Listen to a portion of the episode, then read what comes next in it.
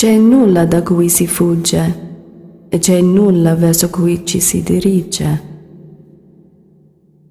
Da nulla si fugge con il principio, la nascita, l'arrivo, la presenza, l'impegno, l'azione, la creazione.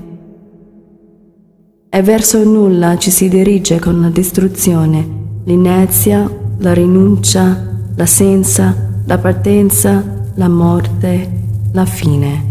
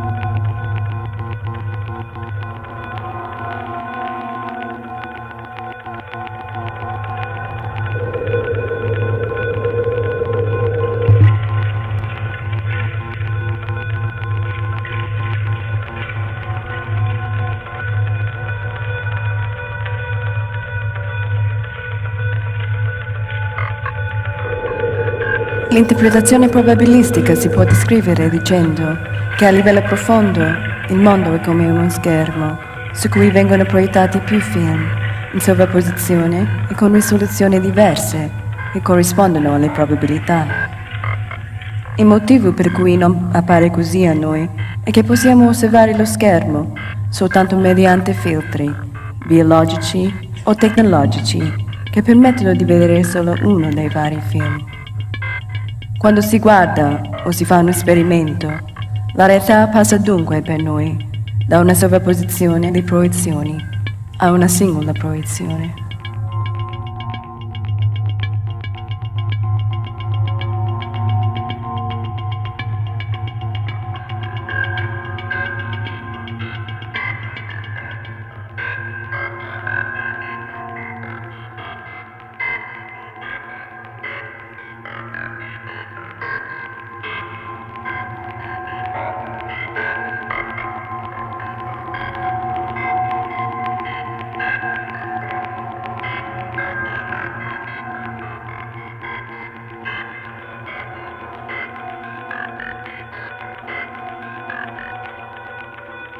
Qualunque cosa che esiste deve necessariamente stare da qualche parte e occupare un certo spazio.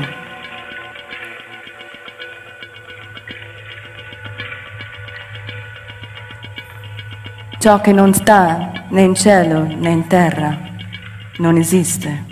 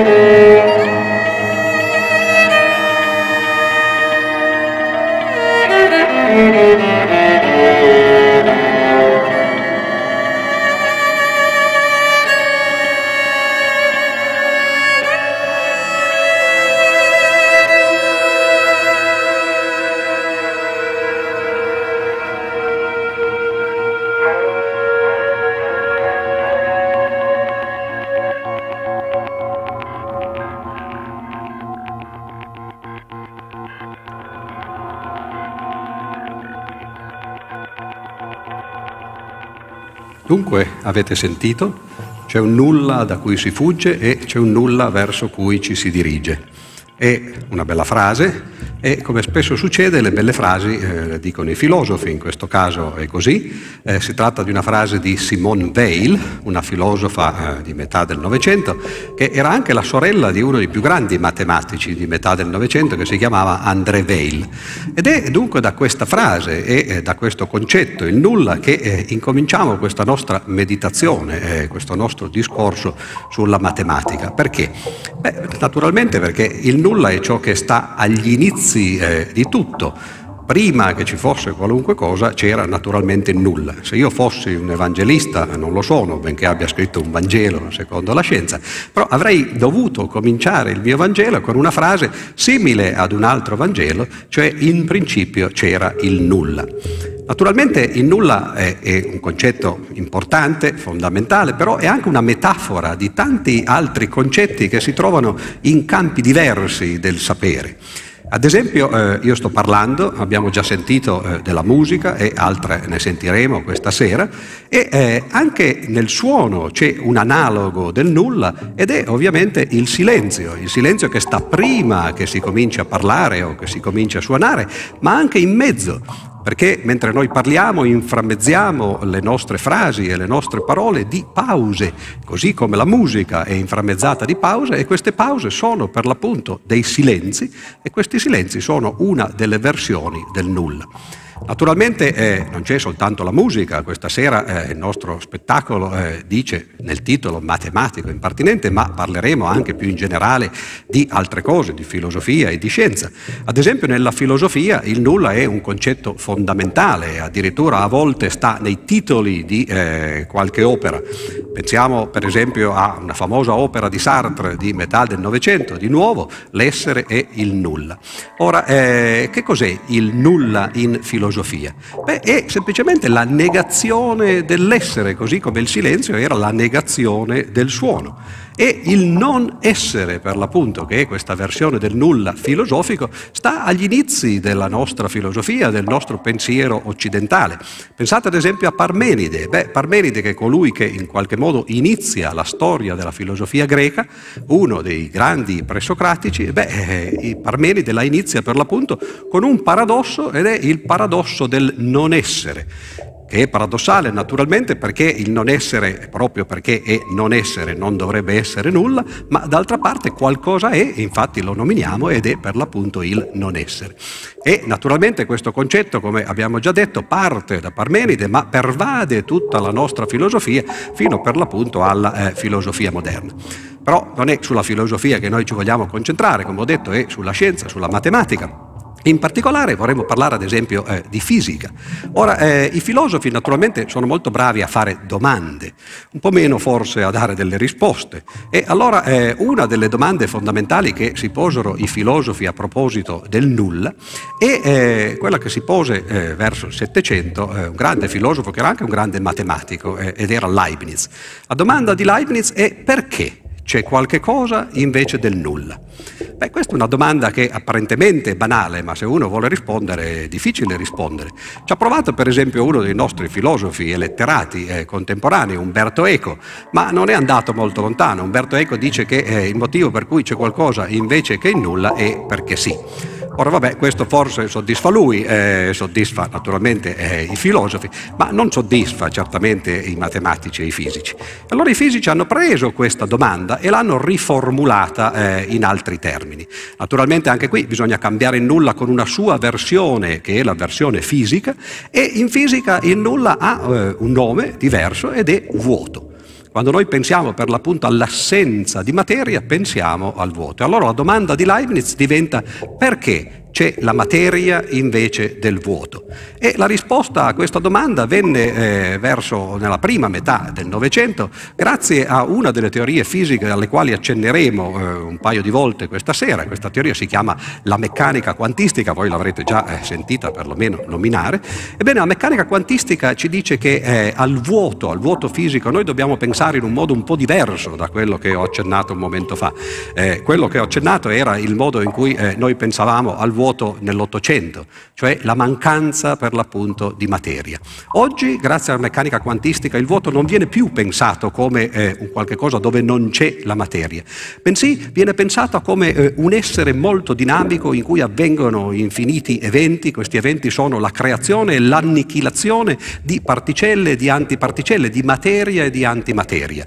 E eh, la risposta alla domanda, eh, per l'appunto, perché c'è la materia invece che il vuoto, è una risposta molto profonda, anche se a prima vista sembra uno dei giochetti di parole ai quali abbiamo già alluso. E eh, questa risposta è semplicemente perché il vuoto è instabile, non rimane molto a lungo vuoto proprio perché c'è questa continua creazione e distruzione di materia, e l'universo potrebbe essere per l'appunto soltanto una fluttuazione del vuoto. Vedete come questo concetto naturalmente acquista eh, immagini e sfaccettature molto diverse, e naturalmente, visto eh, che il titolo dello spettacolo parla di matematica, ce n'è anche una in matematica. Potete immaginare che l'analogo del nulla, del vuoto, del non essere in matematica sia nient'altro che lo zero. Lo zero è eh, un concetto molto moderno, eh, o perlomeno per i tempi storici, i tempi biblici, diciamo così, della matematica. Non ce l'avevano i greci, non ce l'avevano i romani, l'hanno inventato o scoperto, non si sa mai in matematica quale dei due verbi sia quello appropriato, l'hanno inventato, scoperto, dicevo, gli indiani. Quali indiani? Quelli dell'India oppure eh, quelli eh, pre-colombiani, eh, quelli che stavano prima eh, dell'America? Beh, sono stati entrambi, sia da una parte sia dall'altra. Eccolo qua, arrivare allo zero.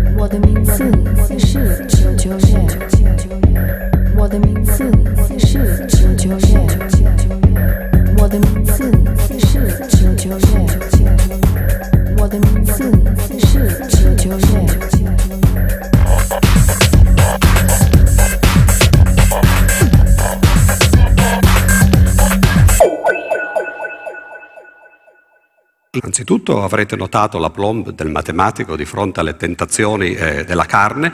Naturalmente noi siamo assolutamente impermeabili a queste cose perché i governi cercano di tagliarci i fondi di ricerca, però perlomeno ci danno questi assistenti. Quindi all'università noi abbiamo una lunga frequentazione di eh, questo genere di cose. Questo tra l'altro è anche un incitamento ai giovani che stanno in sala: studiate matematica e poi questa è la vita che eh, avrete davanti. Ma eh, naturalmente stavamo parlando eh, dello zero e eh, avevamo incominciato per l'appunto un discorso eh, sulla matematica. Perché vogliamo parlare della matematica? Beh, un motivo ce lo dà eh, uno dei padri fondatori della scienza moderna, uno dei nostri grandi scienziati tra l'altro, Galileo Galilei, perché eh, in una pagina del Saggiatore, un famoso libro del milleseicentoventitré che parlava di altre cose, parlava eh, delle comete e di altri corpi celesti, ebbene dicevo, in una pagina del Saggiatore Galileo eh, presenta eh, la natura come se fosse un libro. Una bella metafora, una bellissima metafora. La natura, dice Galileo, è un grande libro. E così come con gli altri libri, beh, se vogliamo leggerlo, dobbiamo imparare il linguaggio in cui questo libro è scritto. E per imparare il linguaggio, prima ancora di imparare il linguaggio, dobbiamo naturalmente conoscere i caratteri in cui questa lingua, che è, è il linguaggio in cui è scritto il libro della natura, dicevo, questa lingua è scritta. Ora, dice Galileo, i caratteri eh, di questo linguaggio, del linguaggio della matematica, sono per l'appunto eh, i poligoni, per esempio, triangoli, quadrati, cerchi e così via. E allora il motivo per cui noi parliamo di matematica è perché vogliamo piano piano avvicinarci a questo linguaggio per poter leggere questo grande libro. Però eh, come si passa dal nulla, eh, dallo zero, al linguaggio eh, della geometria? Beh, naturalmente anche in geometria c'è una versione dello zero ed è naturalmente il punto. Se voi prendete il grande libro di Euclide, questa volta gli elementi eh, di matematica, che sono un po' la Bibbia eh, del, dei matematici, ebbene eh, Euclide dice il punto è definito come ciò che non ha parti. E beh, questa è pre- precisamente una definizione del nulla in geometria. Con un punto naturalmente si può fare molto poco, con due punti si pensa che non si possa fare molto di più, naturalmente, perché se un punto non ha parti, anche due punti non hanno parti. Però, dice Euclide, attraverso due punti passa una sola retta, ed ecco che due punti determinano già un ente differente, che è per l'appunto quello della retta. Se ce ne sono tre di punti, allora si determinano addirittura tre rette, e quindi un piano in cui stanno queste tre rette, e queste tre rette messe insieme formano un triangolo. Il triangolo è la figura più naturale, più semplice della geometria. A volte eh, i lati di questo triangolo sono tutti uguali fra di loro e si ottiene in questo modo il primo eh, poligono regolare, cioè eh, il triangolo regolare. Si può andare avanti, si può ad esempio pensare di fare quattro punti e naturalmente quello che si ottiene è un altro poligono, il quadrato. Si può fare cinque punti naturalmente e si ottiene quello che è un pentagono e così via. Ora, i matematici hanno un simbolo speciale per questo e così via, che è eh, questi puntini, naturalmente. Questi puntini sono a loro volta una metafora. Una metafora di che cosa? Beh, dell'infinito potenziale, del fatto che triangoli, quadrati, eh, pentagoni e così via sono soltanto l'inizio di un'infinita serie di poligoni che diventano sempre più vicini a un qualche cosa che è il limite a cui essi tendono, il loro limite, e questo limite lo conosciamo tutti, non è nient'altro che il cerchio.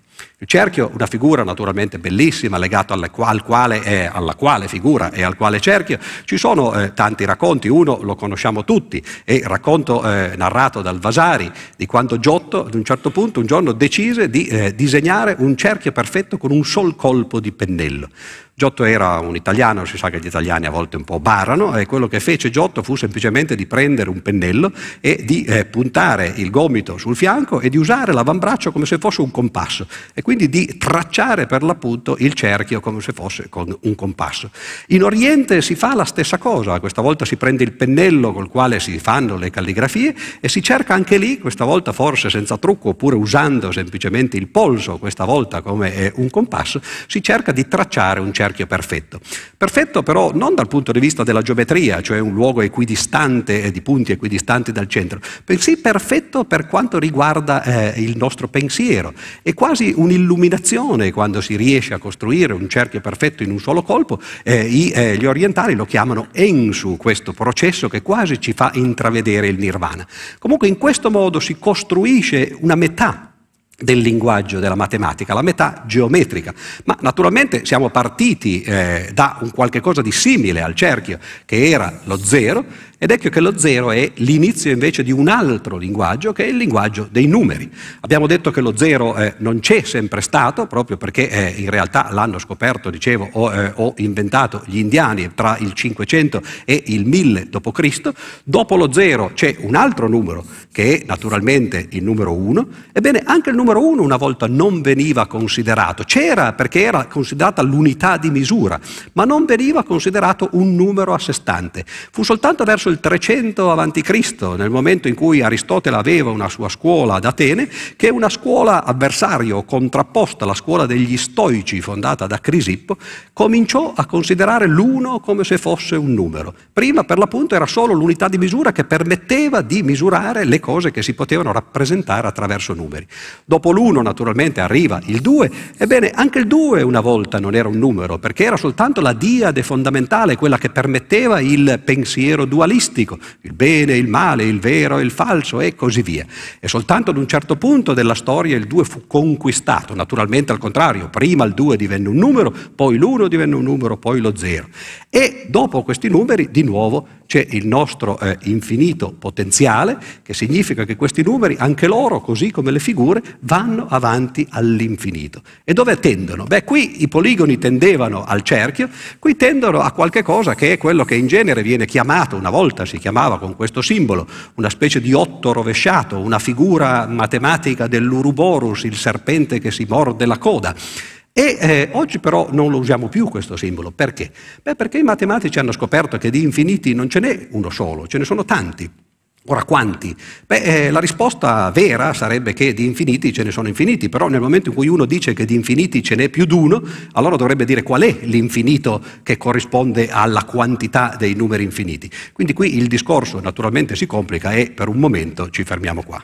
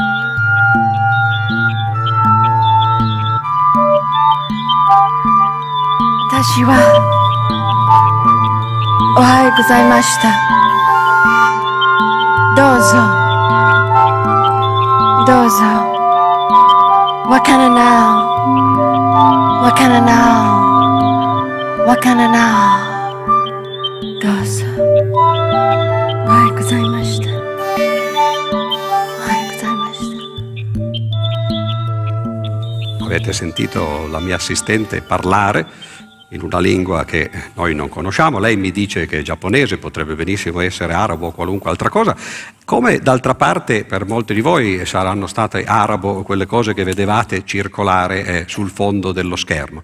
Quelle erano formule, cioè eh, le cose che si possono scrivere usando per l'appunto il linguaggio della matematica, perché eh, un linguaggio da solo non serve a nulla se non lo si usa per l'appunto per comporre prima di tutto delle parole e poi eh, delle frasi. Naturalmente la speranza è di scrivere delle belle frasi, di arrivare addirittura a fare l'analogo della poesia e quindi arrivare in qualche modo a catturare attraverso questo linguaggio anche la bellezza. Ora, la poesia eh, nella letteratura è un po' eh, una metafora della bellezza, eh, una eh, incarnazione della bellezza. Ma che cos'è la poesia? Beh, eh, lasciamo parlare i poeti, perché naturalmente non vogliamo insegnare a loro eh, il loro mestiere. Prendiamo uno dei grandi poeti del Novecento, Ezra Pound. Beh, un giorno Ezra Pound diede una definizione di poesia come linguaggio carico di significato al massimo grado. E allora pensiamo un momentino, che cosa c'è di più carico di significato, quindi al massimo grado, di una formula matematica? Prendiamo una formula che tutti conosciamo, non è proprio una formula propriamente di matematica, è una formula di fisica, ma è la formula più famosa del Novecento e forse di tutta la storia eh, della scienza eh, contemporanea. È la famosa E uguale mc al quadrato. Quanti sono anzitutto i simboli di questa formula? Contiamo, E uguale mc al quadrato. Cinque simboli. Quindi più concentrato di questo difficilmente lo si può trovare anche nella poesia. Per esempio ci sono poesie giapponesi, gli haiku, che hanno però diciassette sillabe.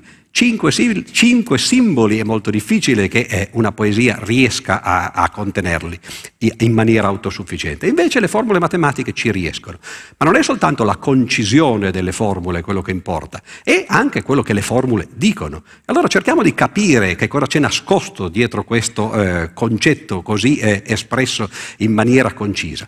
Anzitutto c'è una E, energia. Che cos'è l'energia? Beh, qui altro che una serata eh, di un'ora, un'ora e mezza insieme a voi, ci vorrebbe un intero corso di fisica per poter spiegare che cos'è l'energia.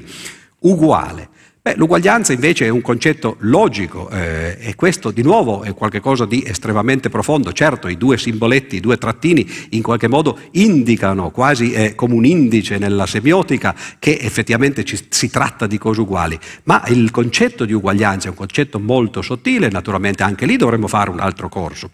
La M dopo l'uguaglianza, beh, questa è la massa, altro concetto fondamentale della fisica. La C è una costante, una costante enorme perché rappresenta la velocità della luce nel vuoto, circa trecentomila chilometri al secondo, e poi c'è questo due messo lassù in alto che non è naturalmente un, quadra- un, un errore di stampa, indica l'operazione di elevamento eh, al quadrato, la potenza al quadrato. Naturalmente ci sono anche delle cose che sono sottintese, ad esempio tra M e C al quadrato c'è sottinteso un puntino oppure un per, perché quelle due cose sono moltiplicate fra di loro. Ecco che c'è un'enorme concisione. E ci sono dietro a questa concisione, a questi simboli, una gran quantità di, eh, di lavorio intellettuale, di concetti intellettuali. Ma poi c'è il significato di questa formula. E uguale mc al quadrato è una grandissima scoperta. Il fatto cioè che due cose che a prima vista sono così diverse, cioè l'energia e la massa, la materia, in realtà sono due forme della stessa cosa e si può passare da una all'altra attraverso questa costante di proporzionalità che è il c al quadrato. Vedete che cosa racchiude, che cosa può racchiudere una brevissima formula. E allora, se quella era la definizione di Pound, che la poesia è il linguaggio carico di significato al massimo grado, ecco che allora naturalmente le formule sono i migliori candidati per essere espressioni poetiche. E allora qui sì che veramente si può incominciare a pretendere di dire che il linguaggio della matematica è un linguaggio eh, dell'arte, un linguaggio della letteratura, un linguaggio in cui si esprime la bellezza. Però parlare di bellezza quando si parla di matematica a forse dei non matematici comincia a diventare difficile, perché uno può pensare: ma insomma, dove sta la bellezza della matematica? In genere la matematica è qualcosa che fa paura, altro che eh, qualcosa che viene considerato bello. E allora facciamo un esempio di un teorema che è un esempio di bellezza, per l'appunto. Per fare un esempio che tutti possono capire, naturalmente bisogna andare indietro nella storia, prendere uno dei primi teoremi della storia della matematica. Allora guardiamo questa successione di figure figure che abbiamo qui davanti. Eh, ricordate, siamo partiti dal triangolo, quadrato, pentagono e così via. Abbiamo fatto eh, o in, immaginato di fare una infinita successione di poligoni regolari. Ora, questa è una regolarità eh, troppo smaccata, troppo piatta, troppo evidente per poter essere bella. Ci sono infiniti poligoni regolari, per qualunque numero c'è un poligono regolare che ha quel numero di lati. Non è bello questo. Però se noi passiamo dalle due dimensioni alle tre dimensioni, ecco che le cose cominciano a cambiare. Perché che cos'è l'analogo di un poligono regolare in tre dimensioni? È un solido regolare. E quanti solidi regolari ci sono? Pochi. Qualcuno era conosciuto già molti millenni fa, addirittura un paio di millenni prima di Cristo, ad esempio dagli egiziani, i quali costruivano delle piramidi e quindi conoscevano già, per esempio, la piramide a base triangolare, quella che poi si chiama oggi in matematica il tetraedro. Conoscevano la più eh, famosa, la più nota piramide a base quadrata, però prendendone due e mettendole insieme si ottiene quello che è, oggi in matematica si chiama l'ottaedro. Conoscevano ovviamente il cubo, quello è forse il solido regolare più naturale, più noto. Uno potrebbe immaginare, beh, forse ce ne sono soltanto tre. E beh, le cose rimasero così fin verso il cinque-seicento avanti Cristo, quando eh, prendendo questo poligono regolare, cioè eh, il pentagono regolare, i pitagorici scoprirono che dodici pentagoni regolari si potevano mettere insieme in modo da costruire un nuovo solido regolare che si chiamava, e si chiamò da allora naturalmente, dodecaedro, con dodici facce eh, pentagonali. Scambiando poi le facce coi vertici e l'una con l'altra si ottiene un solido che invece di facce ne ha venti, però questa volta triangolare, che si chiama icosaedro. Cinque almeno sono dunque eh, i solidi regolari, ma magari qualcun altro ne ha scoperti qualcun altro, oppure qualcuno in futuro ne scoprirà altri. Ebbene, la risposta è no. Quelli sono i cinque solidi regolari e non ce ne sono altri. Chi la scoprì questa risposta? Qualcuno di cui eh, voi forse conoscete il nome se avete fatto degli studi classici o perlomeno se avete studiato filosofia, perché il suo nome è diventato il titolo di uno dei più famosi dialoghi di Platone, un dialogo che parla di epistemologia, della scienza, ed è il Teeteto. Teeteto era per l'appunto un matematico contemporaneo a Platone che incominciò a fare uno studio per l'appunto di questi solidi regolari e dimostrò che ce ne sono per l'appunto soltanto cinque. Ecco che questa uniformità dei poligoni regolari, che era appunto banale e non bella, diventa invece un'uniformità molto più complessa, soltanto limitata a cinque solidi, e questo è un esempio per l'appunto di bellezza matematica.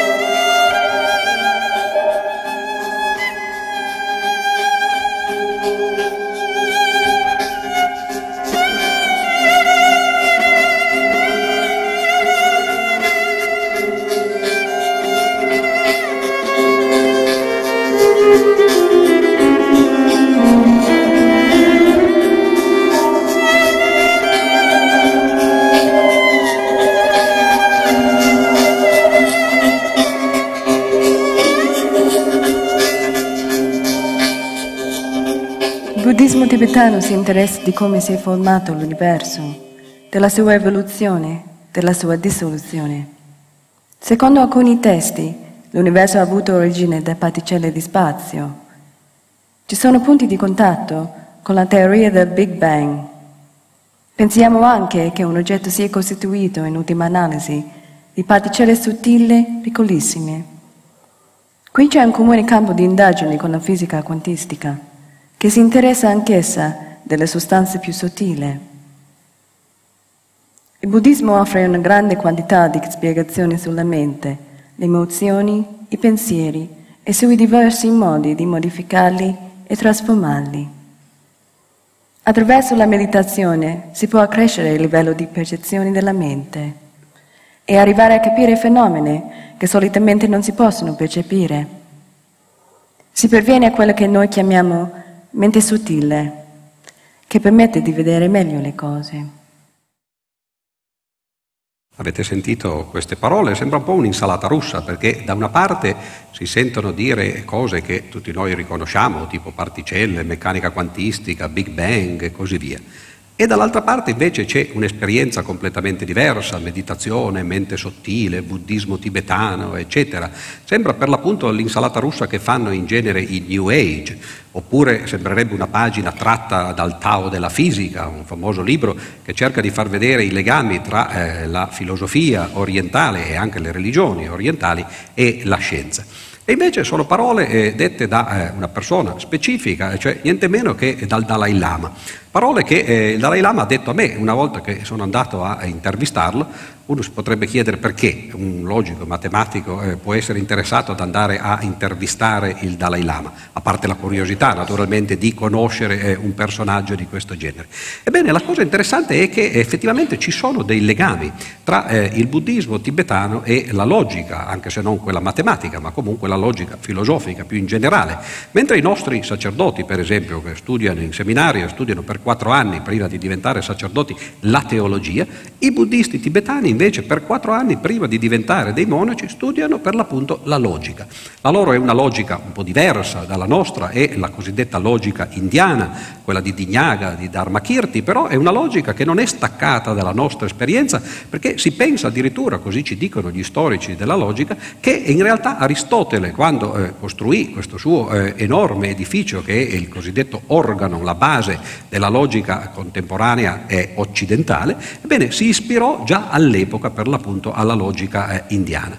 Ed ecco che allora si scopre che tra quelle civiltà così lontane, più lontane ancora di quelle dell'India, alla quale abbiamo alluso prima quando abbiamo parlato dello zero, e la nostra scienza occidentale, c'è perlomeno eh, un ponte di eh, collegamento, e questo ponte di collegamento è per l'appunto dato, nel caso eh, del Dalai Lama, dal suo interesse per la scienza. Molti di voi avranno visto il film Kundun, che narra la, la vita del piccolo eh, Dalai Lama e poi eh, la, la sua avventura anche politica naturalmente, ma eh, soprattutto religiosa. Ebbene, si ricorderanno quelli che hanno visto questo film che già da bambino il Dalai Lama si divertiva a fare esperimenti di tipo scientifico, eh, gli piaceva molto guardare le cose col cannocchiale, gli piaceva aggiustare e smontare gli orologi, eh, i motori addirittura delle cose che poteva trovare all'A S A, eccetera eccetera. E questo interesse del Dalai, del Dalai Lama è rimasto naturalmente negli anni, e lui praticamente ogni due anni, a volte anche di più, si incontra con gruppi di scienziati, e a volte parlano eh, di scienze cognitive, a volte parlano invece di meccanica quantistica, di cosmologia, di scienze della vita, eccetera eccetera, e queste cose vengono registrate. Ci sono ormai quasi una decina di volumi che eh, raccontano, che registrano le conversazioni tra una, da una parte tra eh, i monaci tibetani e dall'altra parte tra gli scienziati occidentali. Questo naturalmente è un interesse personale eh, per me, quello di far vedere che eh, non tutte le religioni naturalmente sono staccate dalla scienza. Il buddismo in particolare è una religione molto vicina alla scienza, è una religione che noi potremmo chiamare da un punto di vista filosofico decostruzionista, una religione che non ha dei, che non ha libri sacri, che non ha profeti, che non crede nemmeno nell'esistenza dell'anima, e quindi forse proprio per questo motivo è naturalmente legata al pensiero scientifico occidentale. Naturalmente eh, quando si parla col Dalai Lama eh, la tentazione è troppo forte di essere un pochettino impertinente. Io sapevo ad esempio che lui era interessato all'informatica, e sapevo anche che eh, lui dice, eh, secondo la tradizione del buddismo tibetano, di essere la reincarnazione di un bodhisattva, il bodhisattva della compassione, Avalokiteshvara. Lui in teoria dovrebbe essere il quattordicesimo, eh, la quattordicesima reincarnazione, e naturalmente dopo di lui, dopo di lui quando lui morirà, si dice appunto no, eh, eh, ci sarà una nuova reincarnazione e così via. E allora, unendo le due cose, questa sua parte religiosa e questo suo interesse per l'informatica, gli ho detto: ma santità, lei per esempio che si vuole reincarnare, si reincarnerebbe in un computer? E lui naturalmente per un momento è rimasto un po' eh, così a pensare, poi disse: ma perché no? Certo no, non nei computer di oggi, perché quelli non mi sembrano ancora sufficientemente evoluti, ma chissà mai, se un giorno effettivamente l'intelligenza artificiale prendesse piede e riuscisse a realizzare i suoi obiettivi, ecco che allora magari potrei anche reincarnarmi in un computer. E naturalmente allora l'ultima battuta ho cercato eh, di averla io e di dirgli: santità, lei viaggia moltissimo, no? eh, forse un computer portatile sarebbe qualcosa di eh, adeguato, la potrebbero portare semplicemente in giro, no? e eh, senza problemi. E lui disse: no no, in questo caso naturalmente No, eh, sarebbe difficile mantenere la propria libertà, quindi un computer sì, ma un computer portatile no. Io eh, da matematico impertinente, chissà perché, da quella volta, sono ormai passati alcuni anni, ho sempre avuto, mi è sempre rimasta la voglia di poter fare le stesse domande al Papa invece della nostra religione.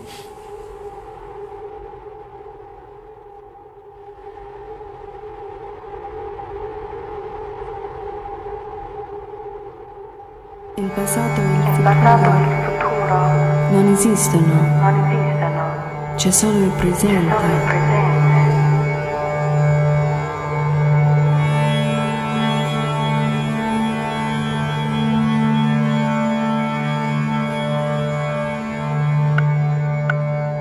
futuro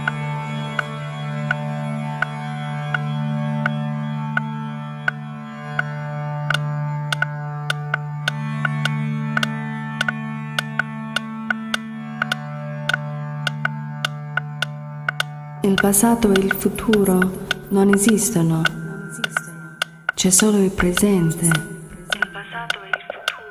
C'è presente del passato, il presente del futuro, il presente del presente. C'è il presente del passato che vive nella memoria, c'è il presente del futuro.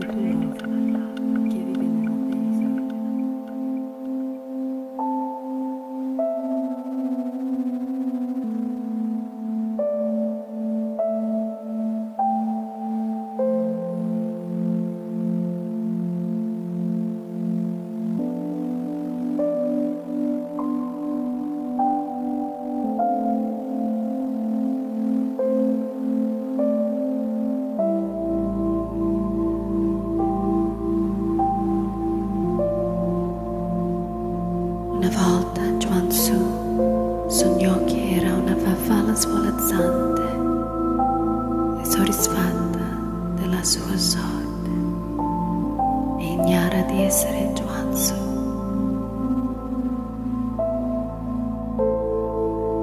Bruscamente si risvegliò e si accorse con stupore di essere Zhuangzi.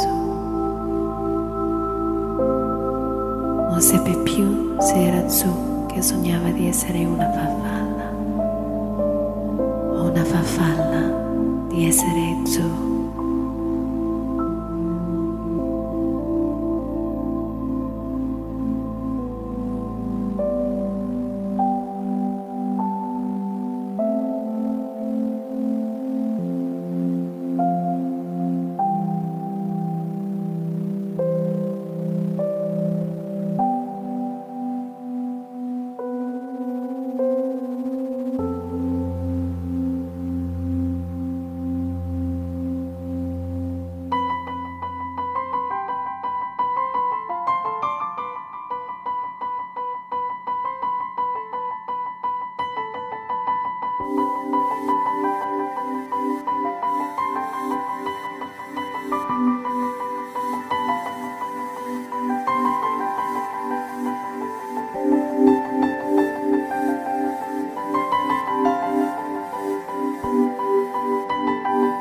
Avete visto questa storiella? Eh, in realtà è una delle storielle più famose di un famoso classico. Eh, questa volta ci siamo addirittura spostati lontanissimi, in Estremo Oriente, in Cina.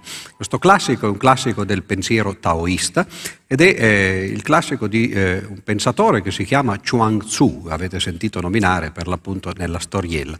Il libro di Zhuangzi si chiama semplicemente così, prende il nome dal suo autore, ed è eh, un classico perché in qualche modo riporta il pensiero del taoismo in maniera un po' più comprensibile, un po' più discorsiva dell'altro grande classico del taoismo che è il Tao Tse Ching, che tutti conosciamo.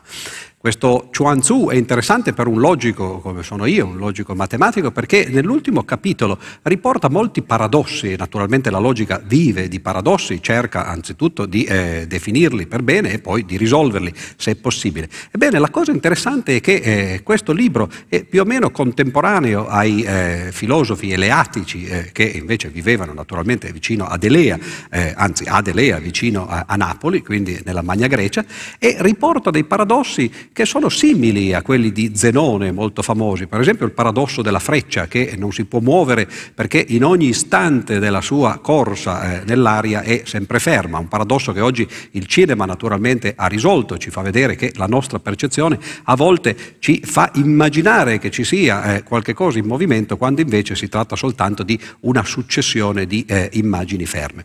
Questo paradosso, questo racconto che eh, abbiamo appena visto interpretato eh, dalla mia assistente, appunto da Céline, ebbene è forse la storia più famosa di questo libro. È un paradosso dell'idealismo. Che cosa dice in due parole la storiella? Dice che eh, per l'appunto Zhuangzi un giorno si addormentò, fece un sogno, sognò di essere una farfalla che eh, era appunto svolazzante nell'aria. Poi si risvegliò e disse: bene, adesso sono ridiventato me stesso. Ma poi gli venne un dubbio. Chissà che forse invece io non sono semplicemente una farfalla, cioè che il sogno era la realtà, la verità, e che adesso sto sognando come farfalla di essere un uomo. Ora, questo è eh, veramente un paradosso fondamentale eh, della filosofia. Come facciamo a essere certi che quello che noi chiamiamo la veglia sia la vera realtà e che invece quello che noi chiamiamo il sogno sia soltanto una fantasia o un'illusione? Naturalmente questo il paradosso deriva. Anzitutto era noto già ai filosofi greci e naturalmente è noto anche a tutti noi. Deriva dal fatto che a volte i nostri sogni sono estremamente vividi. Qualcuno di noi eh, sogna per l'appunto come se fosse vivo in un altro mondo.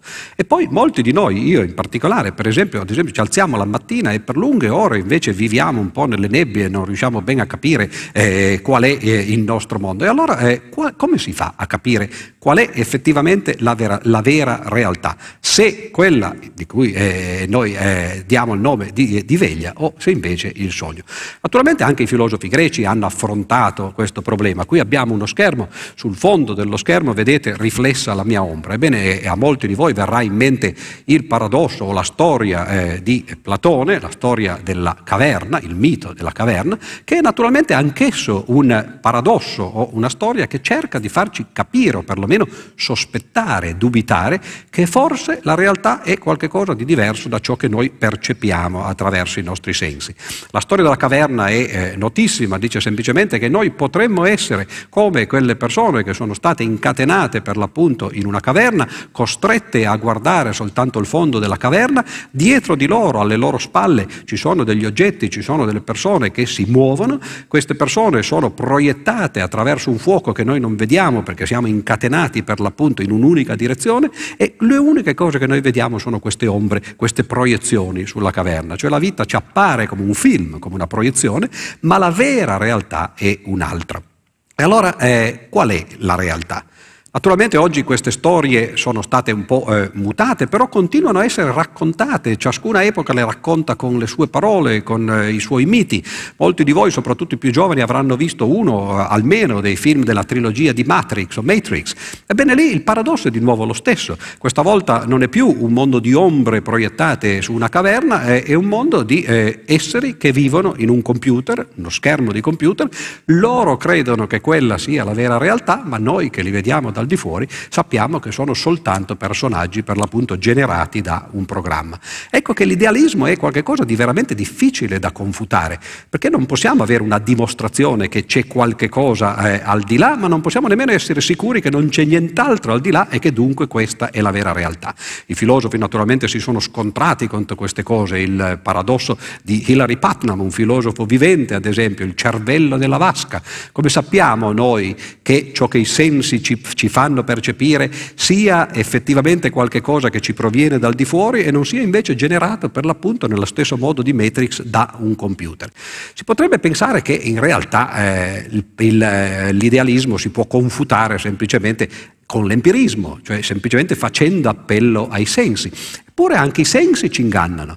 Uno dei paradossi più logici, più eh, naturali, più noti anche dei sensi è quello che raccontano già gli antichi greci, cioè quello di prendere un bastone e di immergerlo nell'acqua. Poiché l'acqua e l'aria sono due mezzi che hanno un indice di rifrazione diverso, beh, allora il bastone ci appare eh, come se fosse spezzato. Però basta poco per accorgersi che non è così, basta ad esempio toccarlo, andare con la mano eh, prima nell'aria e poi nell'acqua, oppure tirare fuori il bastone dall'acqua e accorgersi che non era spezzato. Dunque anche i sensi ci ingannano, e quindi come facciamo a decidere qual è la vera essenza della realtà? Pensiamoci per un momento.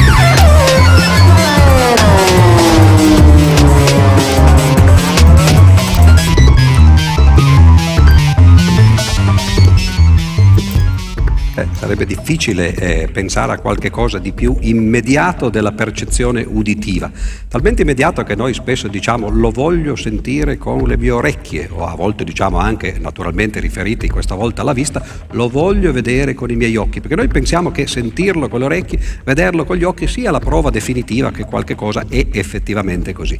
Abbiamo sentito dei suoni e naturalmente questi suoni sono inconfutabili, voi state sentendo in questo momento le mie parole, tutti noi quotidianamente sentiamo rumori, musica, eh, suoni della natura e degli altri esseri che ci circondano.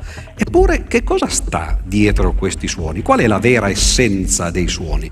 Stiamo parlando appunto, stavamo parlando prima dell'idealismo, di pensare che ci sia una realtà diversa, sottostante a quella che appare a prima vista. Ebbene, i suoni sono forse eh, il primo campo di indagine in cui cui eh, la matematica ha potuto dare una risposta, se non definitiva, perlomeno certamente eh, in quella direzione, nel far vedere che la realtà che sta sotto i suoni è molto diversa da quella apparente, da quella che ci appare per l'appunto eh, alle orecchie. In che senso? Beh, eh, verso gli inizi eh, dell'Ottocento ci fu eh, un matematico che si chiamava Fourier, che fece quello che oggi si chiama ancora così l'analisi di Fourier dei suoni. In che senso? Beh, i suoni sono molto complessi naturalmente, noi li possiamo rappresentare attraverso dei grafici che i matematici chiamano funzioni, li avrete visti spesso quando i musicisti suonano, ad esempio sugli schermi dei computer ci sono delle linee che rappresentano per l'appunto questi suoni. Più i suoni sono complessi, più queste linee sono complicate e naturalmente dal punto di vista matematico più le funzioni che corrispondono a queste linee sono funzioni complicate. Ebbene, l'analisi di Fourier ci dice una cosa sorprendente, ci dice che tutti questi suoni così complicati e queste funzioni così complicate in realtà si possono tutte ridurre a somme di funzioni molto semplici. Le funzioni che tutti noi abbiamo studiato nelle superiori sono le, fa- le famose funzioni trigonometriche, il seno e il coseno ad esempio, sono funzioni molto regolari, anzitutto sono fatte per l'appunto a onde, vanno all'infinito da una parte parte dall'altra. È difficile immaginare che tutti i suoni siano composti di cose del genere, tanto per cominciare perché questi suoni sono per l'appunto infiniti, mentre i suoni che noi sentiamo invece sono limitati eh, perlomeno eh, nel tempo. E poi soprattutto perché questi suoni sono così banali, sono così uniformi, com'è possibile costruire delle funzioni complicate attraverso funzioni così semplici? Eppure quello che Fourier fece fu per l'appunto di far vedere che praticamente tutte le funzioni della matematica si possono ricostruire a partire da questa essenza. Questi suoni sono un po' come gli atomi eh, del, eh, delle funzioni matematiche. E poi verso la fine dell'Ottocento Helmholtz, un grande eh, scienziato, riprodusse addirittura queste, attraverso questi suoni semplici che sono quelli fatti dal diapason, i suoni di qualunque genere. Lui fe, diceva per esempio che si poteva attraverso un'orchestra di diapason riprodurre praticamente tutti i suoni della natura. E allora cominciamo a capire per l'appunto che sotto questa realtà dei suoni c'è una realtà diversa che è un po' l'essenza eh, del, dell'acustica, e questa essenza è fatta di questi atomi. Ora noi potremmo dire va bene, questa è una dimostrazione matematica del fatto che certe realtà sono paradossali perché non sono quelle che appaiono, sono costituite di altre cose, ma il nostro mondo sarà ben diverso. Eppure agli inizi del Novecento una teoria matematica alla quale abbiamo già accennato in precedenza, la, in precedenza, la meccanica quantistica, verso il millenovecentoventicinque fu eh, in qualche modo conglobata, inglobata in una equazione, la famosa equazione di Schrödinger. Come si chiama questa equazione? Si chiama non a caso equazione d'onda. Schrödinger scoprì che le particelle di cui tratta la meccanica quantistica soddisfano a un'equazione che è per l'appunto l'equazione di un'onda. Agli inizi lui pensava che ovviamente beh, questo fosse semplicemente un'onda di materia, magari in qualche spazio un po' più complicato di quelli solidi, ma poi si accorse che le, questa ipotesi non funzionava, non si poteva pensare a queste onde come onde veramente materiali. Ci fu poi un altro fisico che si chiama Born, che prese anche lui come Schrödinger il premio Nobel per la fisica proprio per questa scoperta. Born capì che le onde di Schrödinger non sono onde materiali, ma sono onde matematiche, sono onde di cosiddette probabilità, nemmeno di numeri, sono soltanto probabilità, quelle che si muovono come delle onde e che messe insieme costituiscono l'essenza della nostra realtà. Beh, questo veramente diventa paradossale, perché si scopre attraverso la fisica moderna e attraverso questa matematica che quello che noi chiamiamo realtà è in realtà costituito di un'essenza che è puramente matematica. Ed ecco dove arriva la matematica. La matematica, tra virgolette, è l'essenza della realtà fisica.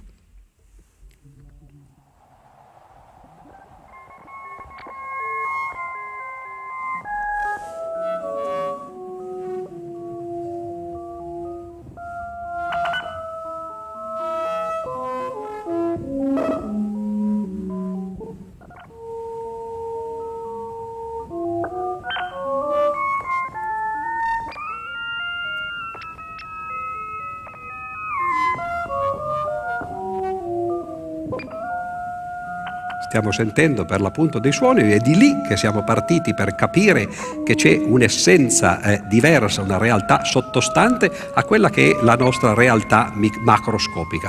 Ora, da dove è partita però questa storia? Beh, in realtà non è una storia recente, come ho detto prima, eh, Fourier milleottocento, eh, Schrödinger e Born inizi del Novecento, in realtà è una storia che parte da molto lontano, parte praticamente da duemilacinquecento anni fa, circa il cinquecento seicento avanti Cristo, con un personaggio che è fondamentale nella storia della filosofia, della matematica e della scienza contemporanee, o perlomeno occidentali, anche se non sappiamo nemmeno se poi sia veramente esistito, un personaggio forse mitologico che va sotto il nome di Pitagora.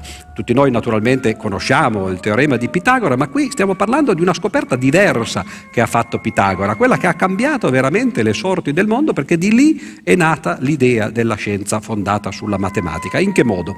Beh, Pitagora era un filosofo, come molti di voi sapranno che i filosofi non lavorano naturalmente, sono dediti al pensiero, c'è qualcun altro che lavora per loro nella società. I filosofi, poi soprattutto quelli importanti come Pitagora, sono come delle comete, una testa brillante seguita da una coda di detriti, ed ecco che allora questi filosofi passeggiano per le città eh, portandosi dietro questa coda che sono naturalmente eh, i loro discepoli, e Pitagora così faceva naturalmente, viveva a Crotone eh, nel sud Italia, passeggiava per le città eh, e un giorno passò di fronte alla bottega di un fabbroferraio dove c'era la gente che lavorava per permettere al filosofo e ai suoi discepoli di passeggiare. E eh, che cosa successe? Da questa bottega di fabbroferraio, dalle finestre, uscivano dei suoni, i suoni che i martelli eh, facevano sulle incudini quando venivano battuti per l'appunto dai lavoratori.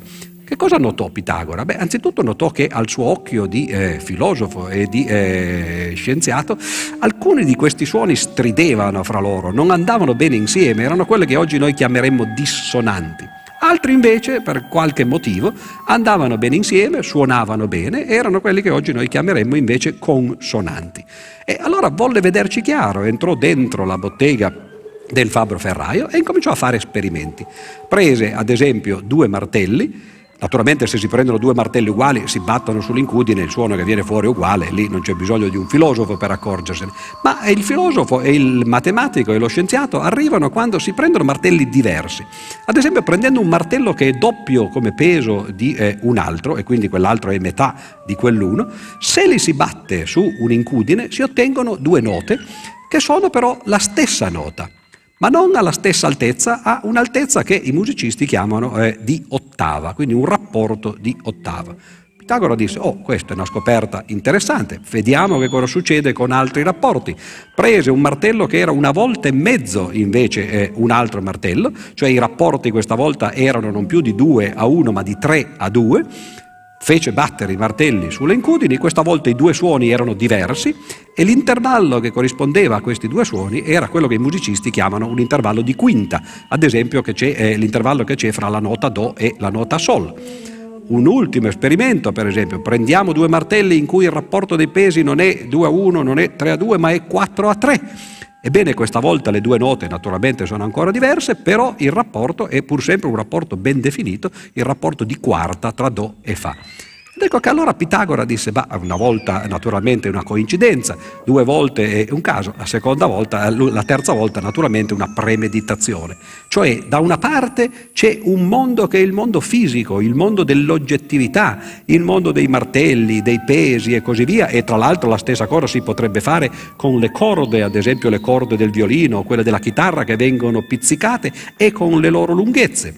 Dall'altra parte invece c'è un mondo che è un mondo soggettivo, è il mondo dell'arte, il mondo della musica. Notate che per i, per i greci musiche era ciò che era protetto dalle muse, quindi non soltanto la musica eh, nello specifico, ma più in generale le arti. Due mondi che a prima vista sono completamente distinti e molto lontani fra di loro, la natura e l'umanesimo, l'arte. E Pitagora scoprì che questi due mondi in realtà si possono mettere in comunicazione fra di loro attraverso questo ponte che è la matematica. Una stessa frazione, ad esempio tre a due o quattro a tre o due a uno, permette da una parte di misurare i rapporti fisici tra i pesi dei martelli, tra le lunghezze delle corde, e dall'altra parte di misurare invece i rapporti armonici tra i suoni. Ed ecco che allora si capisce, e Pitagora incomincia per l'appunto questa avventura, si capisce che bisogna sviluppare la matematica, perché la matematica è quello che poi Galileo ci ha detto agli inizi di questa nostra chiacchierata con questa citazione del saggiatore, è il linguaggio in cui è scritto il libro della natura, ma anche il linguaggio in cui è scritto il libro dell'arte. Poi direte, vabbè, certo, questo è quello che fa la scienza, cioè scrivere, usare la matematica per descrivere la natura da una parte, forse un po' meno noto è che lo si possa fare anche con l'arte dall'altra, però forse ci si ferma lì, queste sono cose vecchie di duemilacinquecento anni. Eppure andiamo a vedere l'ultimo grido eh, nella fisica, l'ultima teoria, quella che eh, ormai per l'appunto viene considerata un po' eh, la cosiddetta teoria del tutto, quella che cerca di mettere insieme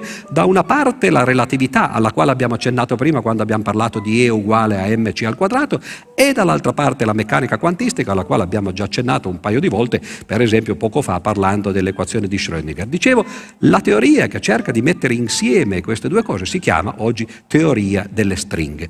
E qual è la visione del mondo che ci dà la teoria delle stringhe? Beh, ci dice in realtà, certo, se noi prendiamo i corpi macroscopici, questi sono fatti di molecole, le molecole sono fatte di atomi, gli atomi sono fatti di elettroni, protoni, neutroni, dentro questi neutroni eccetera ci sono eh, i quark e così via.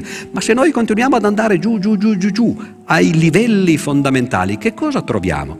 La teoria prende il nome per l'appunto da queste stringhe o corde anche in italiano, che sono per l'appunto delle corde come quelle del violino o della chitarra, sono corde che vibrano. Queste corde che cosa fanno? Beh, quando le corde della chitarra vibrano, vibrano nel, eh, naturalmente nell'aria, nell'atmosfera, e producono i suoni. Vibrano ovviamente nel nostro mondo, che è un mondo a quattro dimensioni, tre spaziali e una temporale. Le corde, le stringhe della teoria delle stringhe vibrano anche loro, però in mondi molto più complicati, in mondi che hanno dieci dimensioni, a volte ventisei addirittura, e che si riducono poi via via usando dei mezzi matematici. Ma la cosa interessante è che quando queste corde vibrano fanno dei suoni, sono gli analoghi di questi armonici eh, che fanno per l'appunto gli strumenti musicali a corda. E quali sono questi suoni che fanno queste stringhe? Sono ciò che noi chiamiamo le particelle, cioè gli elettroni, i neutroni, i protoni non sono altro che vibrazioni, suoni armoniche di queste stringhe. E allora qual è la realtà che la matematica e la fisica ci fanno conoscere, la realtà che sta sotto le apparenze di quello che ci sembra essere il nostro mondo esterno? Beh, la realtà, l'abbiamo visto prima, è che certe particelle non sono altro che onde, ma soprattutto le particelle sono semplicemente onde prodotte, sono vibrazioni, sono suoni prodotti da queste stringhe. Cioè alla fine questo nostro mondo si decostruisce e rimane soltanto per l'appunto la matematica, che è la vera essenza del mondo.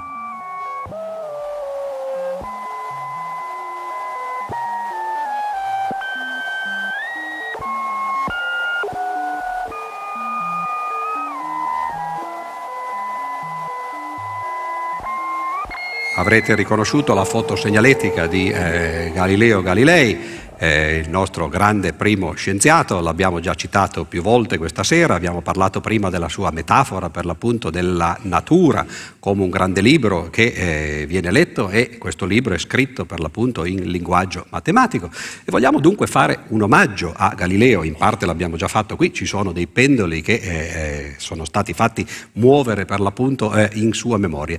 Come fare a rendere un omaggio a Galileo? Galileo è uno scienziato naturalmente controverso, voi sapete tutti che quando fu processato, invece di eh, difendere eh, con accanimento forse le sue idee, come aveva fatto ad esempio Giordano Bruno, preferì abbiurare. Ora, leggere la biura di Galileo forse non sarebbe un grande omaggio a questo scienziato, che eh, naturalmente in questo momento fece della sua storia, fece un passo falso. E allora io vi leggerò una biura modificata. Voi direte, beh certo, molto facile, uno invece di fargli dire quello che ha, de- ha detto veramente, gli fa dire quello che vuole lui. E invece in realtà questa biura eh, è quello che Galileo ha detto, soltanto che non l'ha detto di fronte agli inquisitori, l'ha detto in altri momenti della sua carriera. In particolare è una biura che parte esattamente eh, come eh, fu la vera biura quando Galileo dovette eh, per l'appunto leggerla di fronte eh, al, al collegio dell'Inquisizione, ma poi continua ad un certo punto, e vi accorgerete quando cambia il tono, con frasi che sono tutte frasi dette da Galileo, o eh, ce n'è anche una ad un certo punto di Newton, lascia a voi poi scoprire eh, dove si trova eh, questa frase e le altre citazioni che eh, sentirete, sono frasi per l'appunto che Galileo ha detto soprattutto nella sua opera principale, il dialogo sopra i due massimi sistemi del mondo, che in un certo senso avrebbe potuto ripetere di fronte al tribunale dell'Inquisizione. Naturalmente gli sarebbe andata peggio da un punto di vista personale, forse però sarebbe cambiata eh, la storia della scienza. Questa cosa la dedico naturalmente a coloro che eh, in qualche modo sono gli eredi eh, del, dell'Inquisizione di allora e del Cardinal Bellarmino. Voi sapete che eh, il nuovo Papa, ormai non tanto nuovo perché è lì da due anni, è stato prima per venticinque anni eh, alla, alla Congregazione per eh, la Dottrina della Fede, che altro non è che il Sant'Uffizio, perché ha soltanto cambiato nome, ma è eh, continuamente esistito per eh, quasi quattro secoli naturalmente, e glielo dedico semplicemente per ricordargli ciò che la gente come lui fa alla gente come noi.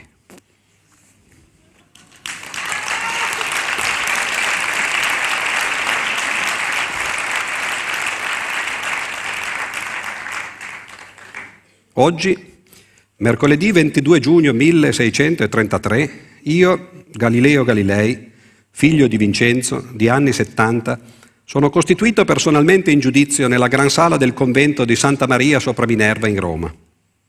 Vesto il camice bianco dei penitenti e sto inginocchiato dinanzi a voi, eminentissimi e reverendissimi cardinali, inquisitori generali della Repubblica Cristiana contro l'eretica malvagità.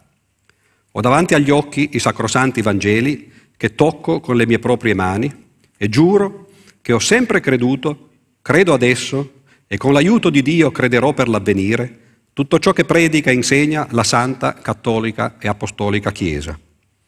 Sono stato denunciato nel milleseicentoquindici a questo Sant'Uffizio per aver tenuto per vera e insegnata la dottrina che il Sole stia immobile al centro del mondo e che la terra si muova di moto diurno in opposizione alle sacre e divine scritture che affermano che Giosuè fermò il sole. Il ventisei febbraio milleseicentotredici l'eminentissimo Cardinal Bellarmino mi ha ordinato di abbandonare questa falsa opinione e di non insegnarla, e in sua presenza il padre commissario del Sant'Uffizio mi ha benignamente avvisato e ammonito che altrimenti sarei stato incarcerato. Contrariamente al salutifero editto allora emanato dalla Sacra Congregazione dell'Indice, che proibiva i libri che trattano di questa falsa dottrina, io ho pubblicato lo scorso anno un dialogo sopra i due massimi sistemi del mondo, nel quale mi studio, con vari raggiri, di persuadere che il sistema copernicano sia indeciso e addirittura probabile. Confesso di aver scritto il libro in volgare e in forma dialogica, perché ogni persona potesse leggerlo e sapere che il Signor Dio, come gli ha dato gli occhi per vedere le opere sue, gli ha anche dato il cervello per poterle capire. Per aver tenuto e difeso per probabile un'opinione dichiarata contraria alla Sacra Scrittura, sono incorso nelle censure e pene dei sacri canoni e delle altre costituzioni generali e particolari promulgate contro i delinquenti. Ma il Santo Uffizio mi ha offerto la soluzione a patto che, con cuor sincero e fede non finta, abbiuri, maledica e detesti i suddetti errori ed eresie, e accetti come punizione la recita settimanale per tre anni dei salmi penitenziali, gli arresti domiciliari a vita e la proibizione perpetua del mio libro. E io, Galileo Galilei, volendo levare dalla mente delle eminenze vostre di ogni fedele cristiano il sospetto su di me giustamente concepito, con cuore sincero e fede non finta, abbiuro, maledico e detesto i suddetti errori ed eresie, accetto le punizioni giustamente inflittemi, e giuro che per l'avvenire non dirò o asserirò mai più a voce o per iscritto cose sospette e che denuncerò chiunque lo faccia. Ma sono conscio che col mio collaborazionismo tradisco la mia professione e commetto il peccato originale della nuova scienza che più di ogni altro ho contribuito a far nascere. Perché oggi sono inginocchiato di fronte a voi, reverendissimi padri, nella posizione del credente che guarda a terra con gli occhi chiusi, ma a lungo ho vissuto a testa alta nella posizione dello scienziato che guarda al cielo con gli occhi aperti. E quante cose ho visto attraverso il cannone o occhiale che ho costruito nel milleseicentonove e che la sera del quattordici aprile milleseicentoundici abbiamo convenuto a cena sul Gianicolo dall'amico principe Cesi di chiamare telescopio. L'eminentissimo Cardinal Bellarmino lo sapeva, perché non rifiutò come altri di guardarci dentro per paura di vedere i monti e le valli della Luna, le fasi di Venere, i satelliti di Giove, le anomalie di Saturno, la rotazione e le macchie del Sole, le stelle delle costellazioni e la Via Lattea. Lo sapeva e avrebbe dovuto gioire di questa mirabile compagine del Sole, dei pianeti e delle comete, che non avrebbe potuto essere senza consiglio e volere di un ente intelligentissimo e potente. Un ente che regge il tutto non come anima del mondo, ma come signore di tutte le cose.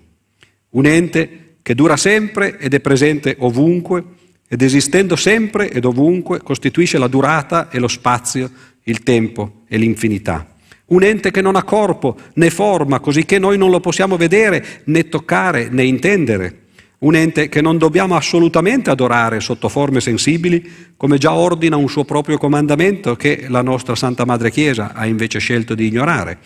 Così come hanno scelto di acquistare tutte le cognizioni della natura, agiatamente e senza esporsi alle ingiurie dell'aria, col solo rivoltare poche carte, i teologi e i filosofi in libris, ritirati in studio a scartabellare indici e repertori per scrivere ciò di cui non intendono, così che non si intende ciò che essi scrivono, e usurpano le sacre scritture e le opere dello stagirita perché è più facile coprirsi sotto lo scudo di un altro che il comparire a faccia aperta.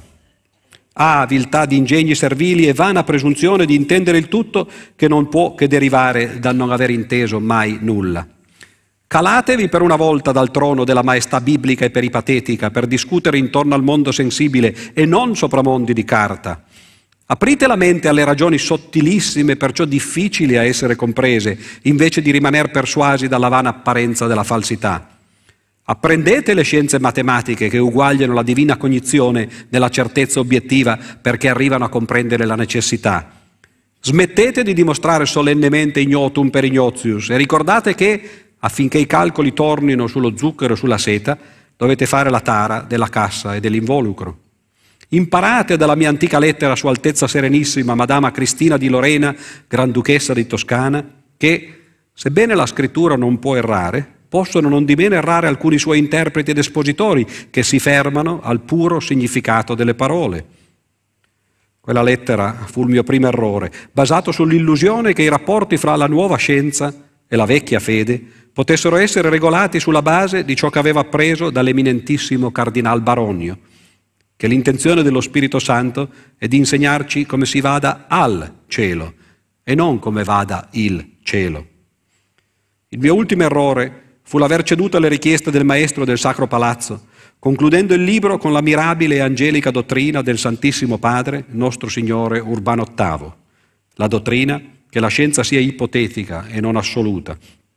La stessa dottrina fu usata nell'apocrifa epistola preliminare all'opera di Niccolò Copernico, ma giustamente Giordano Bruno chiamò asino ignorante e presuntuoso chi ve l'attaccò, perché dove non arrivano le ipotesi matematiche, meno ancora arriveranno le puerizie scurrili e le scempe iniezie. Ingiustamente invece io abbiuro, perché concedendo oggi ai reverendissimi padri che Iddio ha fatto l'universo più proporzionato alla piccola capacità del loro cervello, che all'immensa e infinita sua potenza, stabilisca un esempio che altri scienziati ignavi potranno seguire domani e sempre. Ho creduto di poter salvare la fede, benché fossi un pubblico peccatore, padre di due figlie illegittime, che ho costretto a farsi suore dopo averne ripudiato la madre, mia concubina. Ma ho finito per condannare la scienza, benché fossi il suo pubblico difensore, inventore del suo metodo e scopritore delle sue prime leggi. Delle mie opere giudicherà il tribunale della ragione e io non avrò mai per male che mi si palesino i veri errori che ho commesso a partire dalla teoria delle maree. Della mia abiura giudicherà invece il tribunale della storia. L'ho compiuta per vigliacca paura delle macchine che mi avete mostrato e della spada che sottomise lo spirito superbo del nonano. Il martire, Giordano Bruno, sarà ricordato nei secoli di a chi ha a cuore la verità. Il suo eminentissimo boia, il Cardinal Bellarmino, sarà santificato da chi l'ha calpestata, ma per me non ci saranno che rimpianti e il mesto ricordo di un'occasione perduta. L'intelligenza, voi che non l'avete, non ve la potete dare, ma io il coraggio neppure.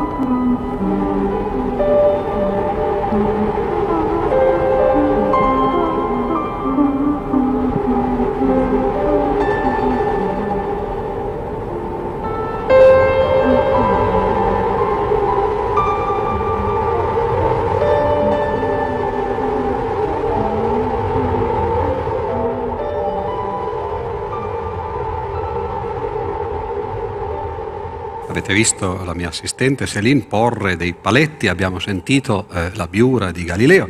Questo naturalmente ci fa venire in mente, eh, stiamo avviandoci piano piano verso la chiusura, che dobbiamo parlare naturalmente di eh, legami tra la matematica da una parte e l'etica dall'altra.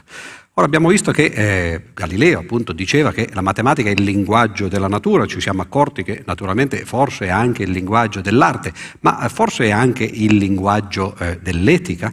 Beh, questo è qualcosa che i filosofi greci hanno sempre sostenuto. Platone ad esempio nel suo dialogo Protagora diceva che, che cos'è l'etica in fin dei conti? È la scienza del meglio e del peggio. Ora meglio però è ciò che è più buono, peggio è ciò che è meno buono, più e meno sono naturalmente termini matematici. matematici. La via regia, la via aurea, la regola aurea è quella di seguire il giusto mezzo, e anche giusto mezzo è un termine matematico, e così via. Ora questo però è un livello naturalmente un po' superficiale, dice soltanto che la matematica è forse un linguaggio così universale e anche così astratto che poi si può applicare dove si vuole, in particolare anche all'etica. Aristotele nell'Etica Nicomachea diceva eh, più o meno le stesse cose, andando forse un pochettino oltre. Diceva, prendiamo ad esempio quelle che eh, i geometri chiamano le sezioni coniche, l'ellisse, l'iperbole, la parabola e così via. Beh, queste anzitutto sono anche figure letterarie e si possono considerare come metafore di comportamenti etici. Ad esempio un comportamento iperbolico, un comportamento che va oltre le righe, sopra le righe.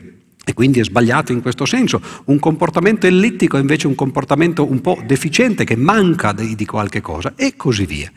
E naturalmente questi pensieri, queste idee che la matematica si potesse usare come linguaggio dell'etica, sono poi arrivate a conclusione, a compimento in questo grande eh, lavoro, in, nella grande opera di Spinoza, che si chiama, non a caso, Etica, ordine, omore geometrico demonstrata, l'etica dimostrata alla maniera geometrica. In che modo alla maniera geometrica? Beh, l'opera di Spinoza è un analogo per l'etica di quella grande opera eh, matematica che abbiamo citato agli inizi di eh, Euclide, cioè gli elementi di eh, matematica per l'appunto. E eh, l'opera di Spinoza, un'opera che parte per l'appunto da assiomi, da nozioni comuni non definite, che incomincia a fare definizioni, a fare dimostrazioni di proposizioni, finché arriva a dimostrare dei teoremi. E questi teoremi però sono teoremi non di matematica per l'appunto, ma teoremi di etica. Quindi sicuramente come linguaggio la matematica può essere un linguaggio adeguato all'etica. Ma questo è troppo poco naturalmente, perché noi vorremmo sapere se la matematica ci dà degli insegnamenti etici, se fare matematica, essere matematici in qualche modo ci può eh, per l'appunto dare eh, una luce eh, o indirizzare la strada verso il comportamento etico. Allora prendiamo per esempio ciò di cui parla la matematica, cioè le verità matematiche. Se ci sono esempi di verità assolute, si pensa a prima vista, beh, sono proprio quelle della matematica, che cos'altro è più incontrovertibile di cose come dieci più dieci fanno venti. Eppure se ci pensiamo un minutino soltanto, ci accorgiamo che noi quotidianamente pensiamo che dieci più dieci non faccia venti ma faccia otto, ogni volta che guardiamo il nostro orologio, e naturalmente dieci più dieci fa venti, ma nel senso di pomeridiano, e quindi otto per l'appunto. Come mai? Beh, certo che dieci più dieci nel caso dei numeri interi fa venti, ma quando noi cambiamo il mondo in cui ci stiamo ponendo, cioè il mondo non è più quello di tutti gli interi da zero fino all'infinito, bensì è il mondo degli interi limitati fino a dodici, che poi ricominciano eh, da capo, quello che i matematici chiamano la congruenza modulo dodici, ecco che anche una verità come dieci più dieci fa venti diventa un'altra cosa e diventa invece dieci più dieci fa otto. E allora che cosa capiamo? Beh, capiamo che benché le, le, le, le verità matematiche siano le più incontrovertibili, ciò nonostante non sono assolute con la A maiuscola, sono relative, relative naturalmente, come ho detto, al mondo in cui ci poniamo, mondo che da un punto di vista matematico si identifica con gli assiomi di partenza, cioè le verità matematiche sono relative agli assiomi. Allora questo è il primo insegnamento che ci dà la matematica, il relativismo, cioè non credere che nemmeno in matematica ci siano delle verità assolute.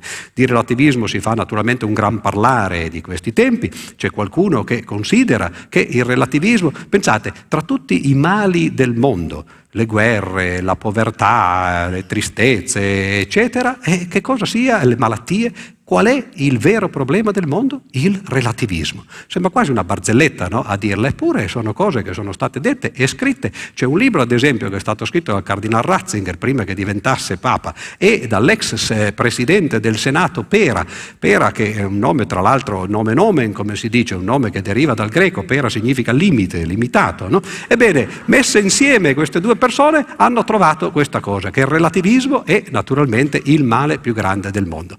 Ora, questo è è soltanto uno degli insegnamenti della matematica, perché benché relative agli assiomi, le verità della matematica non sono semplicemente delle opinioni, non sono dei pregiudizi, cose che qualcuno crede perché gli fa piacere credere. Quando si parte da degli assiomi, le verità si ottengono attraverso le dimostrazioni. Queste dimostrazioni come si fanno? Si fanno ovviamente attraverso la logica, e la logica è in qualche modo l'essenza, l'astrazione del ragionamento. Ed ecco che allora, oltre al relativismo, c'è anche naturalmente il razionalismo, ed è inutile che faccia naturalmente lo stesso pistolotto di prima, cioè sappiamo benissimo chi è contrario al razionalismo. Il razionalismo è stato un po' il simbolo dell'illuminismo naturalmente, del secolo dei lumi per l'appunto, forse l'oscurantismo che è il contrario dell'illuminismo, no? eh, non ama per l'appunto queste parole. E allora questi sono gli insegnamenti della matematica. Forse per questo motivo c'è una contrapposizione tra eh, la fede da una parte e la ragione per l'appunto incarnata nella matematica dall'altra. Però eh, ormai stiamo naturalmente avvicinandoci eh, alla fine, e io mi accorgo dal fatto che eh, il palcoscenico viene invaso da eh, queste pecore, che devo ancora dirvi perlomeno due parole su due concetti che sono fondamentali in matematica. A uno abbiamo già accennato, ma eh, le pecore ci fanno anzitutto venire in mente un altro concetto, che è quello dell'infinito. Le pecore ovviamente ci ricordano, eh, per esempio, quando cerchiamo di dormire e non riusciamo, che noi cominciamo a contarle. Perché contiamo le pecore? Perché ce ne sono, come vedete, all'infinito, e quindi possiamo contare fin quando eh, ci fa piacere. Qual è l'idea che mi viene in mente quando vedo un animale come la pecora? Subito di pensare a un altro animale, in particolare la tartaruga, perché la tartaruga è eh, uno dei due protagonisti di un famoso paradosso che ha a che fare per l'appunto con l'infinito. Tutti voi lo conoscerete naturalmente, quindi ve lo dico brevemente soltanto per ricordarlo a chi l'avesse dimenticato. Il paradosso è una gara che viene fatta nell'antichità tra il campione del mondo, diciamo, di velocità, che era Achille, più veloce, e questo povero animale per l'appunto che è la tartaruga zampalenta. Achille, che naturalmente incarna gli ideali olimpici decubertiniani, diremmo noi oggi, eh, dello sport, concede alla tartaruga un handicap, la fa partire per esempio dieci metri prima, e questa concessione naturalmente impedisce ad Achille di vincere la gara. Perché? Ma perché Achille, per quanto quanto veloce, percorre questi dieci metri che la separano dagli inizi della gara della tartaruga, e la tartaruga nel frattempo si è già spostata di un metro. Achille percorre il metro e la tartaruga si è spostata di dieci centimetri. Achille percorre i dieci centimetri e così via.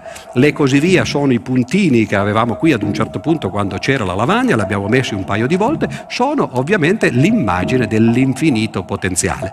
E il paradosso consiste nel dire, beh, se Achille deve percorrere infiniti percorsi, che sono per l'appunto tutti questi percorsi discendenti via via, beh, con infiniti percorsi ci vorrà ovviamente un tempo infinito e non si potrà raggiungere la tartaruga.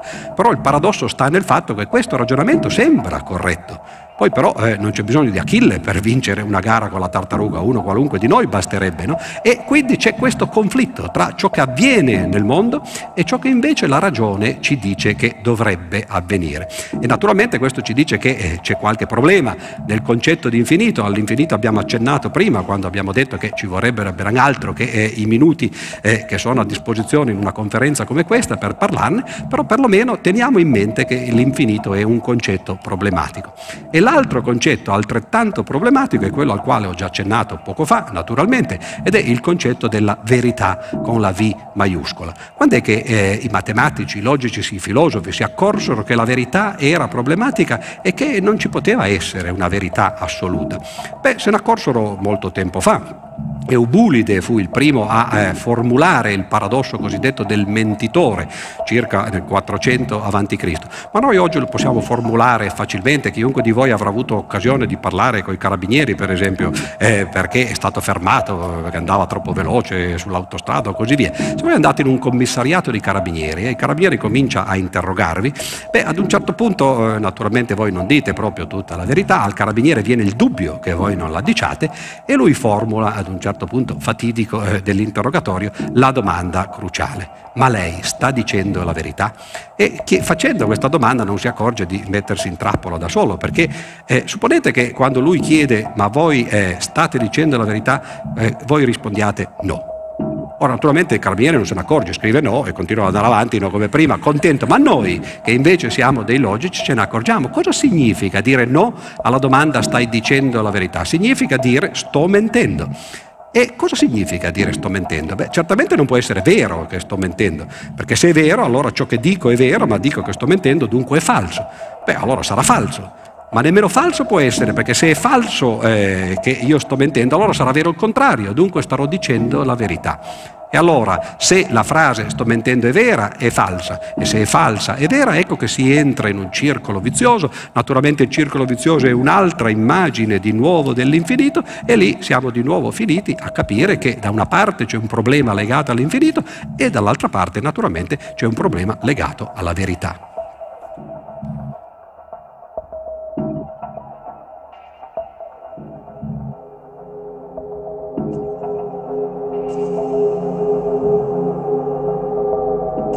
Noi abbiamo sognato il mondo. Lo abbiamo sognato resistente, misterioso, visibile.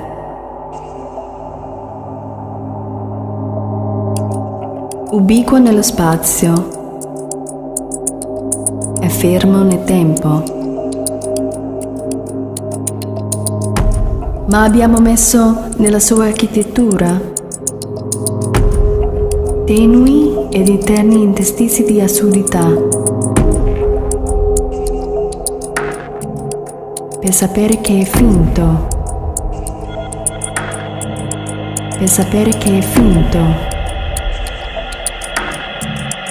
Per sapere che è finto, mondo, finto, mondo, finto, mondo, mondo.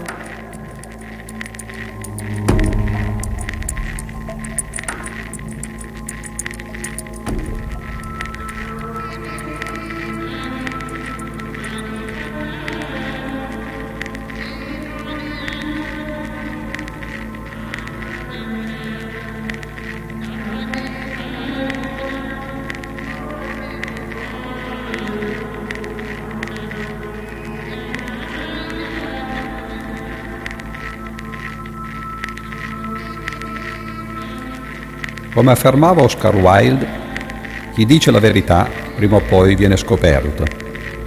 Chi mente invece può sperare di farla franca, soprattutto se lo fa apertamente come il teatro, che, almeno nella sua forma classica, non solo non nasconde le sue menzogne, ma le dichiara esplicitamente in ogni fase, spegnendo le luci, aprendo i sipari, facendo recitare gli attori truccati e mascherati, terminando con inclini applausi, chiudendo il sipario e riaccendendo le luci. Tutti questi artifici mirano a separare nettamente la sala dal palcoscenico, il pubblico dagli attori, la realtà dalla finzione e dichiarano continuamente agli spettatori tutto ciò che vedete e sentite è falso. Naturalmente chi dice di mentire non mente perché altrimenti direbbe la verità, ma non dice neppure la verità perché altrimenti mentirebbe. Dunque, il teatro non dice né il vero né il falso e manifesta piuttosto un paradosso, appunto il paradosso del mentitore, coperto da Eubulide di Mileto nel quarto secolo prima dell'era volgare.